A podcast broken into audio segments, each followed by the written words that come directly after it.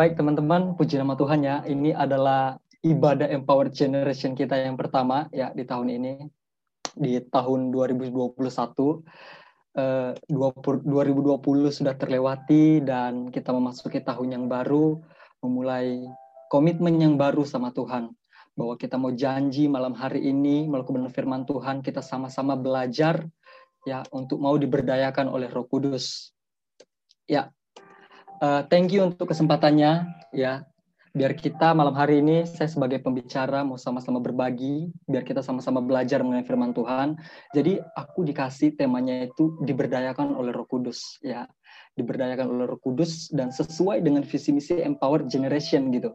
Uh, visi misinya itu adalah anak muda yang diberdayakan oleh kuasa Roh Kudus. Dan kita perlu tahu bahwa diberdayakan itu adalah kita mau dipakai sama Roh Kudus. Jadi ketika kita diberdayakan, hidup kita bukan kita lagi, tapi Tuhan yang pakai hidup kita. Kita mau dipimpin dalam setiap kehidupan kita oleh Roh Kudus, bukan pimpinan diri sendiri. Dan akhir-akhir ini ya kita percaya dan berdoa agar anak muda itu mengambil bagian dalam kegerakan dan kebangunan rohani atas bangsa ini. Tapi ada beberapa hal yang perlu kita perhatikan gitu loh. Ada beberapa hal yang perlu kita perhatikan eh, yaitu bagaimana kehidupan anak-anak muda yang diberdayakan oleh Roh Kudus. Ya, tentu ini sangat berbeda sekali gitu dengan kehidupan anak-anak manusia, anak-anak dunia, teman-teman. Jadi ketika kita memiliki label anak-anak Tuhan, tentu kita sudah harus uh, menjadi anak-anak yang mau diberdayakan oleh Roh Kudus. Jadi teman-teman, uh, selama tahun-tahun kehidupan kita ya, tahun-tahun kehidupan kita di dunia ini, apa yang paling teman-teman sukai gitu untuk bisa mendapat kepuasan gitu. Apa yang teman-teman lakukan untuk mendapat kepuasan? Terus apa yang teman-teman inginkan untuk teman-teman bisa merasa puas gitu. Ya kan? Tapi banyak banget cara-cara yang kita lakukan demi kita bisa puas, ya kan? Tahu nggak sih? Sering banget kita itu melakukan sesuatu yang membuat kita merasa puas, senang dan bahagia sampai kita mengesampingkan perasaan-perasaan Tuhan kita mengesampingkan kepentingan-kepentingan Tuhan dalam kehidupan kita. Jadi saking inginnya kita bahagia, saking inginnya kita puas, ya kan? Seringkali kita seakan-akan meletakkan Tuhan itu di belakang kita. Ya, saudara, ya teman-teman, orang-orang seperti ini itu nggak mungkin diberdayakan oleh Roh Kudus. Orang-orang seperti ini nggak mungkin diberdayakan oleh Roh Kudus. Ya, nggak mungkin teman-teman. Ya, karena apa? Karena mereka nggak ngutamain kepentingan Tuhan gimana mau diberdayakan? Mereka hidup semaunya mereka gitu. Nah teman-teman aku mau kasih tahu diberdayakan itu itu mau dipimpin Roh Kudus ya. Diberdayakan itu rela kepentingannya direnggut demi kepentingan Tuhan. Dan diberdayakan itu mau ngelakuin kehendak Tuhan. Dan yang paling terakhir diberdayakan itu titik tertingginya itu untuk kemuliaan nama Tuhan. Jadi teman-teman ketika kita mau diberdayakan Roh Kudus, nggak ada yang namanya tentang kita. Nggak ada yang namanya tentang aku. Nggak ada yang namanya tentang saya. Nggak ada saya, saya, dan saya. Nggak ada, teman-teman. Dan itu nggak ada. Karena ketika kita mau diberdayakan oleh Roh Kudus, semuanya itu tentang Tuhan. Jadi pastikan selama kita mau diberdayakan, tidak ada kata aku dalam diri kita. Tidak ada keakuan dalam diri kita. Dan teman-teman, ya eh, banyak banget gitu yang terjadi dalam hidup ini itu seakan-akan kita ngerasa kayak nggak ada campur tangan Tuhan. Seakan-akan Tuhan itu nggak nyata. Seakan seakan-akan Tuhan itu nggak nggak ada gitu. Ya, jadi sampai sering kali karena hal-hal demikian, sepanjang kehidupan kita kita nggak melibatkan Tuhan di dalamnya.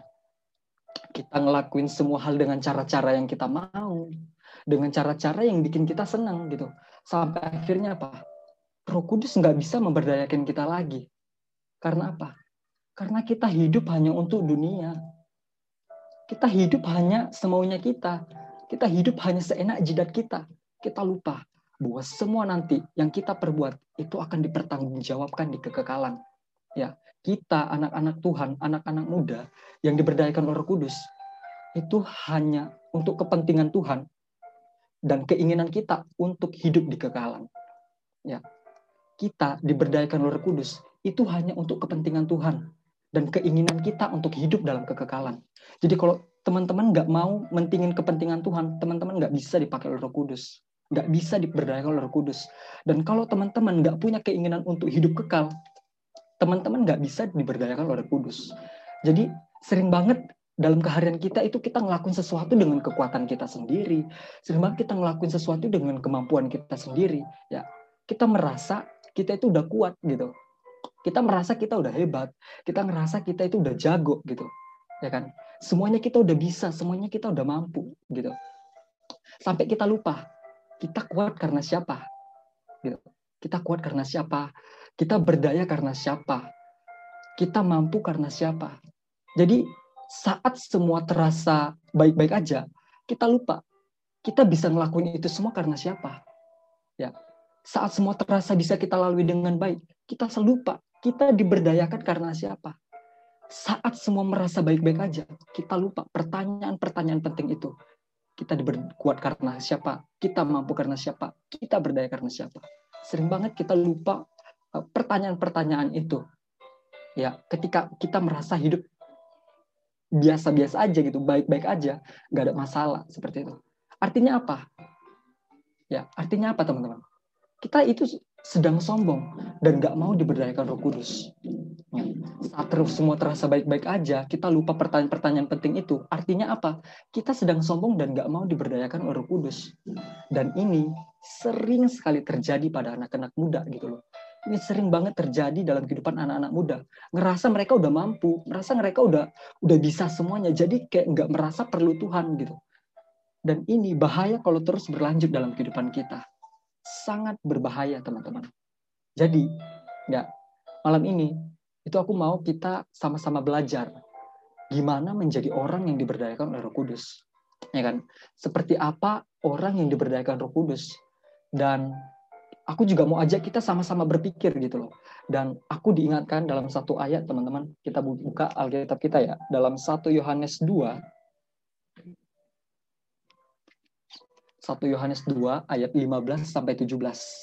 Ya. Sama-sama dengan suara yang keras. 1 Yohanes 2 ayat 15 sampai 17. Janganlah kamu mengasihi dunia ini dan apa yang ada di dalamnya. Jikalau orang mengasihi dunia, maka kasih akan Bapa tidak ada dalam orang itu. Sebab semua yang ada di dalam dunia, yaitu keinginan daging dan keinginan mata, serta keangkuhan hidup, bukanlah berasal daripada Bapa, melainkan dari dunia. Dan dunia ini sedang lenyap dengan keinginannya. Tapi orang yang melakukan kehendak Allah tetap hidup selama-lamanya. Oke, amin.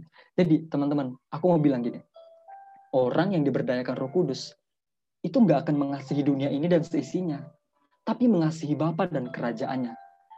Jadi, hal pertama yang bisa kita pelajari dari diberdayakan oleh roh kudus itu apa? Tidak hidup dalam kewajaran dunia. Hal pertama yang bisa kita pelajari mengenai diberdayakan oleh Kudus adalah tidak hidup dalam kewajaran dunia. Karena apa? Ya, kenapa? Karena ngelakuin dosa, ya, karena ngelakuin dosa itu di mata dunia wajar banget. Ngelakuin dosa di mata dunia itu wajar banget, teman-teman. Kenapa kok wajar? Karena mikirnya semua orang itu udah berdosa. Ya, semua orang mikirnya semua manusia itu udah berdosa. Jadi ketik jadi wajar gitu manusia berdosa gitu. Nganggapnya seperti itu. Misalnya apa? Kalau orang ngelakuin kejahatan sama kita, kita balas dengan kejahatan. Kalau orang benci kita, kita balas dengan kebencian. Ya, bukankah itu wajar di mata dunia? Ya kan? Bukankah itu wajar di mata dunia? Sering banget kita ngomong kayak gini, uh, kau jahat, aku bisa lebih jahat. Dan itu wajar bagi dunia. Timbal balik gitu. Kau benci aku, aku bisa lebih benci kau. Dan itu wajar di mata dunia. Tapi yang Tuhan mau apa? Harusnya sebagai anak-anak muda gitu yang diberdayakan Roh Kudus, kita gitu ya. Harusnya saat orang jahat, kita harus baik. Ya. Saat orang benci kita, kita harus mengasihi ya kan? Jadi mereka yang nggak bisa yang nggak diberdayakan oleh Roh Kudus nggak bisa ngelakuin hal ini. Mereka nggak bisa ngelakuin hal-hal yang seperti ini, nggak bisa mengasihi, ya kan? Nggak bisa mengampuni, nggak bisa berbuat baik. Mereka itu nggak bisa ngikut standarnya Tuhan. Mereka nggak bisa ikut standarnya Tuhan kalau mereka nggak mau diberdayakan Roh Kudus. Ya, jadi teman-teman, yang tidak diberdayakan Roh Kudus itu sering banget adalah orang-orang yang mengikuti tren-tren dunia yang tidak sesuai dengan kebenaran firman Tuhan gitu. Mereka sering banget mengikuti tren-tren dunia yang tidak sesuai dengan kebenaran firman Tuhan. Misalnya apa? Ya, misalnya apa? Yang sedang tren sekarang. Ya, satu fakta yang sedang tren sekarang mengenai uh, tren dunia yang tidak sesuai dengan kebenaran firman Tuhan itu adalah nyaman banget hidup tanpa Tuhan. Nyaman banget hidup tanpa Tuhan. Itu tren masa kini gitu loh. Jadi kayak hari-hari kita itu kita ngerasa tanpa Tuhan itu kita baik-baik aja. Kita nyaman banget hidup tanpa Tuhan dan itu dialami hampir semua orang. Jadi tren tanpa kita sadari. Ya, merasa semuanya baik-baik aja, merasa nggak ada apa-apa itu dalam hidupnya, nggak terjadi apa-apa. Tanpa Tuhan pun aku bisa menjalani hari-hari ini. Itu tren masa kini gitu. Dan ini wajar banget sama dunia. Wajar banget. Ya, harusnya orang-orang yang diberdayakan Roh Kudus tidak lagi terikat dengan dunia ini. Ya, harusnya orang-orang yang diberdayakan Roh Kudus itu tidak lagi terikat dengan dunia ini dan sudah meninggalkan dunia sudah meninggalkan dunia. Dan orang-orang yang diberdayakan roh kudus, mereka itu nggak bisa hidup tanpa Tuhan. Orang yang diberdayakan roh kudus, mereka nggak bisa hidup tanpa Tuhan. Karena apa? Karena orang-orang yang diberdayakan roh kudus adalah orang-orang yang nggak mengharapkan kebahagiaan dunia ini lagi. Ya kan? Kenapa? Agar mereka nggak terikat oleh dunia ini.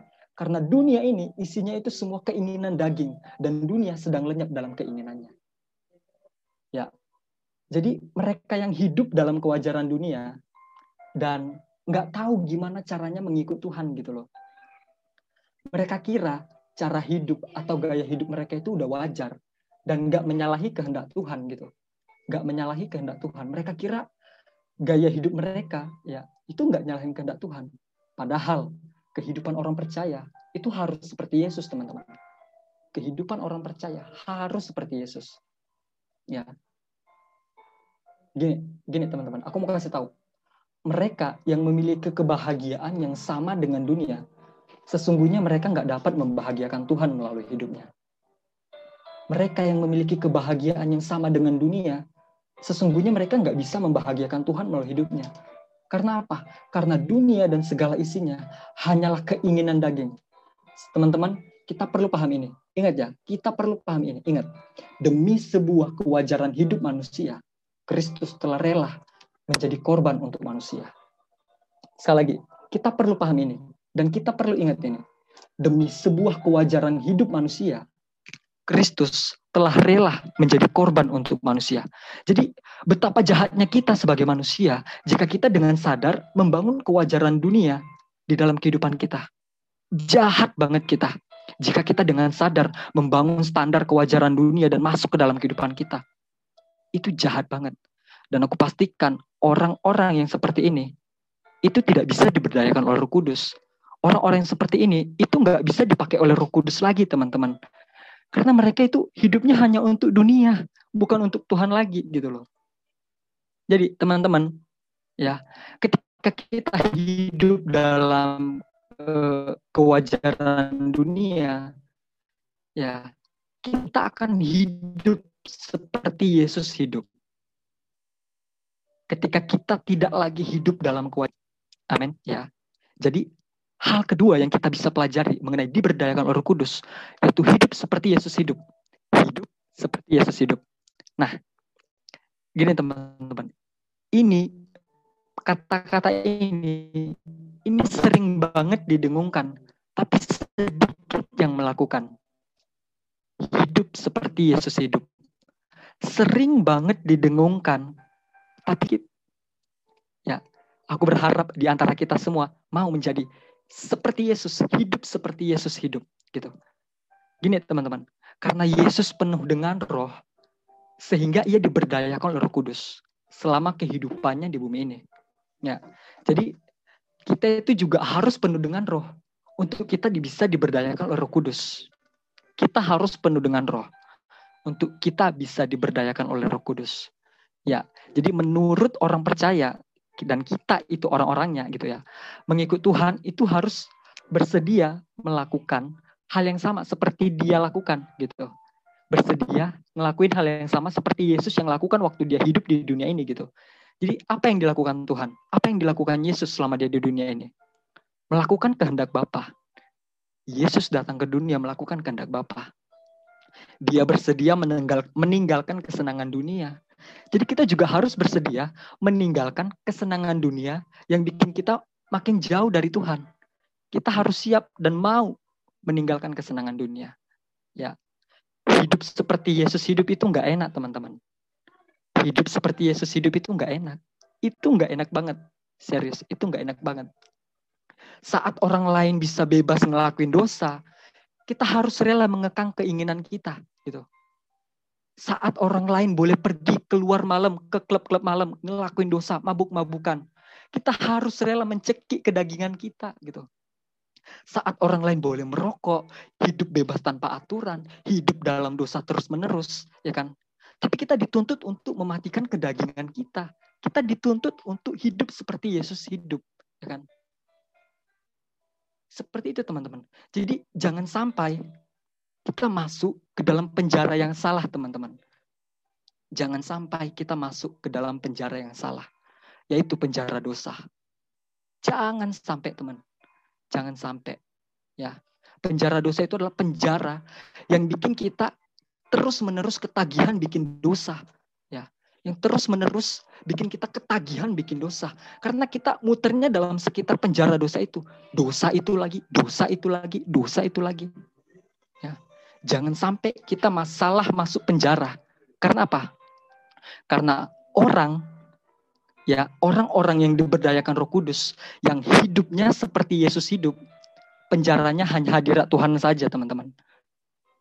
Ya, orang-orang yang diberdayakan Roh Kudus yang hidupnya seperti Yesus hidup, penjaranya hanya hadirat Tuhan aja. Hanya hadirat Tuhan saja, teman-teman.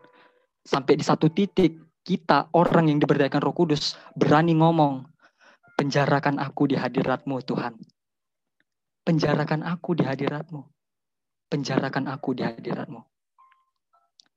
Jadi teman-teman, semuanya saat kita nggak punya waktu untuk melakukan hal-hal yang dilakukan dunia ini, ngelakuin dosa, ya kan, ngelakuin kesenangannya dia sendiri, ini waktu kita untuk bisa masuk ke dalam kekudusan. Ini waktu kita untuk masuk ke dalam kesucian. Ini waktu kita untuk masuk dalam kehendak Tuhan. Dan ini yang harus kita lakukan, gitu lah. Jadi hidup sama seperti Yesus hidup itu, itu nggak bisa di dilakukan oleh semua orang di dunia gitu teman-teman. Hidup seperti Yesus hidup itu nggak bisa dilakukan oleh orang-orang dunia gitu. Nggak semua orang di dunia ini bisa ngelakuin hidup seperti Yesus hidup.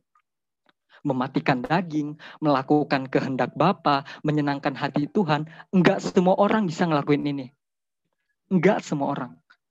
Hanya siapa? Hanya ma hanya mereka yang mau hidup seperti Yesus hidup yang bisa ngelakuin ini untuk mereka diberdayakan oleh Roh Kudus gitu. Jadi teman-teman betapa bahayanya anak-anak muda zaman sekarang ya kan mereka mau masuk surga tapi mau masuk surga tapi nggak mau ngelakuin kehendak Bapa betapa bahayanya teman-teman jadi aku mau ajak kita semua ya, mulai dari malam hari ini, mulai dari sekarang, kita sama-sama belajar menguasai diri. Belajar menguasai diri. Ingat teman-teman, aku mau kasih satu hal. Aku mau ingetin ke teman-teman semua. Penguasaan diri itu, itu timbul dari sikap yang terus-terusan muncul karakter Kristus. Ya. Penguasaan diri itu timbul dari sikap yang terus-menerus berjuang memunculkan karakter Kristus. Terus menerus berjuang memunculkan karakter Kristus untuk kita bisa menguasai diri, mengalahkan dunia dan isinya. Ya. Jadi dan orang yang benar-benar hidup gitu diberdayakan oleh Roh Kudus udah pasti menghidupkan Tuhan di setiap jalan-jalannya. Menghidupkan Tuhan di setiap jalan-jalannya. Waktu kita mau hidup seperti Yesus hidup, itu sebenarnya teman-teman, kata lainnya ya kata lainnya Tuhan, ambil apa pun dalam diriku yang melukai engkau. Ambil apa pun dalam diriku yang menyakiti engkau. Ambil Tuhan. Ambil. Ya, kata lainnya seperti itu teman-teman. Ketika kita mau ikut Yesus, Tuhan ambil apa pun dalam diriku yang melukai engkau. Ya, karena apa? Karena Yesus hidup di dunia tidak pernah melukai perasaan Bapaknya. Jadi kita, anak-anak yang mau diberdayakan roh kudus, ya, yang mengasihi Tuhan, nggak boleh melukai perasaan Tuhan. Nggak boleh teman-teman. Nggak boleh kita nyakitin perasaan Tuhan dengan dosa-dosa kita. Nggak boleh kita nyakitin perasaan Tuhan dengan keinginan-keinginan kita. Nggak boleh. Nggak boleh teman-teman. Aku juga ya, aku juga masih belajar gitu. Aku juga masih berjuang untuk nggak melukai perasaan Tuhan. Aku juga masih berjuang untuk nggak menyakiti perasaan Tuhan. Karena aku tahu ini nggak mudah. Ini nggak mudah teman-teman. Ya. Dan kalian nggak sendiri berjuang. Kita sama-sama berjuang gitu loh. Ya. Kalian tahu, aku juga masih takut gitu. Ya. Aku masih takut kalau eh, aku nggak sadar gitu, masih menginginkan kebahagiaan dunia. Aku takut teman-teman kalau aku nggak sadar, aku masih menginginkan kebahagiaan dunia. Aku takut kalau banyak banget yang aku inginkan, yang enggak diinginkan Tuhan. Aku takut banget teman-teman. Jadi hari ini belajar, hari ini kita sama-sama belajar. Jangan bagi hidup kita untuk Tuhan, tapi memberikan seluruh hidup kita untuk Tuhan.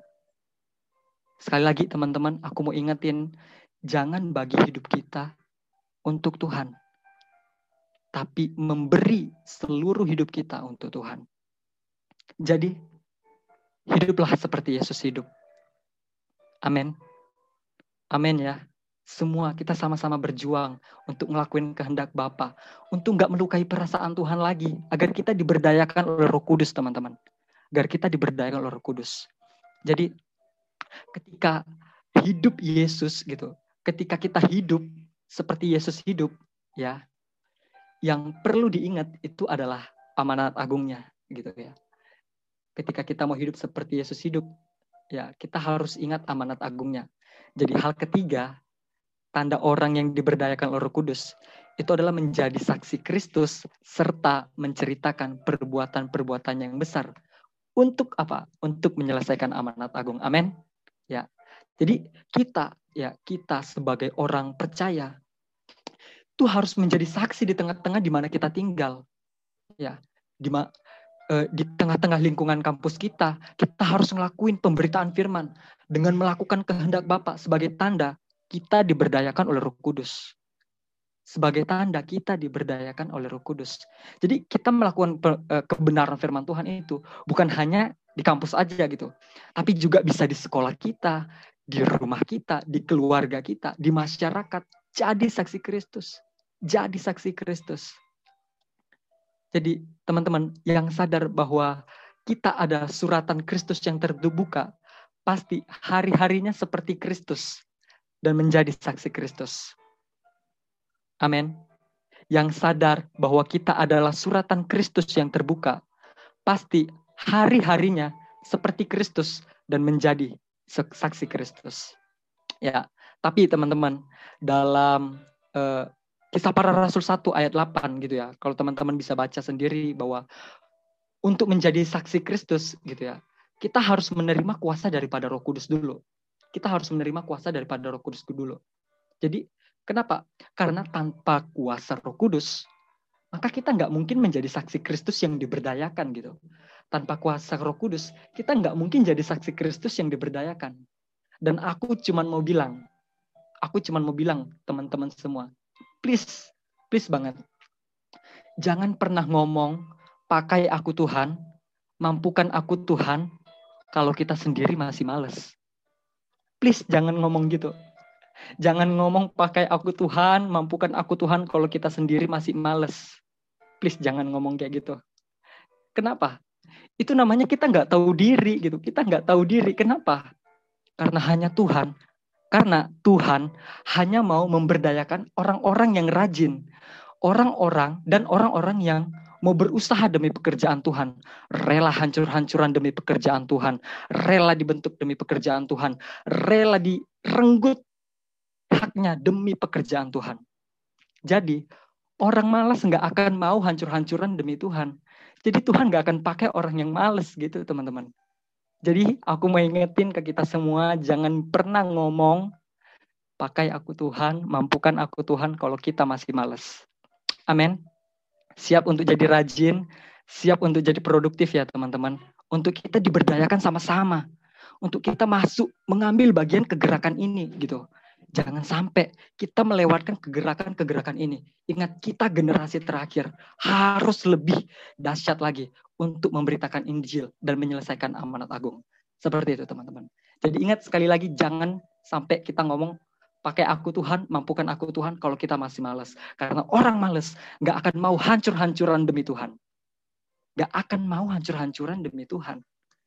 Jadi teman-teman, orang-orang yang diberdayakan roh kudus itu mereka akan menjadi saksinya itu di setiap hidupnya, di setiap aktivitasnya, di setiap kegiatannya. Dia akan jadi saksinya kalau mereka diberdayakan oleh Roh Kudus, menceritakan perbuatan-perbuatan Tuhan yang besar, menceritakan perbuatan-perbuatan Tuhan yang ajaib di setiap kehidupannya. Untuk menjadi saksi Kristus, tidak ada kepentingan apa pun selain menjadikan semua bangsa murid-muridnya Kristus. Ya, untuk menjadi saksi Kristus. Tidak ada kepentingan apa pun selain untuk menjadikan semua bangsa murid-muridnya Kristus. Jadi teman-teman, mari ini waktunya untuk kita kembali diberdayakan oleh Roh Kudus. Tidak hidup dalam kewajaran dunia, hidup seperti Yesus hidup dan menjadi saksinya dalam menyelesaikan amanat agung. Coba saya mau lihat siapa yang siap untuk diberdayakan Roh Kudus. Angkat tangannya, lambaikan tangannya. Amin. Semuanya kita siap ya. Tidak hidup dalam kewajaran dunia, hidup seperti Yesus hidup, dan menjadi saksi Kristus di mana pun kita berada. Jadi semua sekali lagi coba yang siap menjadi saksi Kristus angkat tangan. Amin. Kita bersatu dalam doa. Tuhan, terima kasih buat kebenaran-Mu malam hari ini. Kami diingatkan bahwa ketika kami diberdayakan oleh Roh Kudus, kami nggak mementingkan kepentingan kami ya Tuhan. Ketika kami diberdayakan oleh Roh Kudus, kami memerenggut hak kami demi kepentingannya Tuhan. Ketika kami mau dipakai oleh Roh Kudus, kami mau merajut hati kami Tuhan untuk kepentinganmu. Kami nggak mau melukai Engkau kembali Tuhan. Kami nggak mau menyakiti Engkau kembali Tuhan. Kami nggak mau melukai perasaanmu Tuhan dengan dosa-dosa kami, dengan keinginan-keinginan kami. Ampuni kami Tuhan. Ampuni kami Tuhan. Dan malam hari ini, pakai kami lebih dahsyat lagi. Pakai kami lebih dahsyat lagi. Pakai kami lebih dahsyat lagi. Untuk masuk dalam kegerakanmu. Untuk menyelesaikan misimu di muka bumi ini ya Tuhan. Oleh karena itu, roh kudus, tanpa engkau kami nggak bisa apa-apa. Oleh karena itu, kami perlu engkau Tuhan. Kami perlu engkau. Tuhan, jaga kami dari diri kami sendiri, dari diri kami yang lalu, dari kehidupan kami yang lalu. Jaga kami dari kuasa gelap, jaga kami dari kejahatan dunia, agar kami bisa hidup seperti Engkau hidup. Tolong mampukan kami Tuhan. Kami serahkan seluruh kehidupan kami, sepanjang kehidupan kami, dan bawa kami ke dalam perjuangan-Mu. Sekali lagi Tuhan, ampuni kami, ampuni kami. Kalau kami sering meleset, kalau kami sering berdosa di hadapan-Mu, Sucikan, kuduskan, layakkan kami di hadapanmu. Keluarga kami, Tuhan tolong. Dalam nama Yesus, kita percaya sama-sama katakan amin.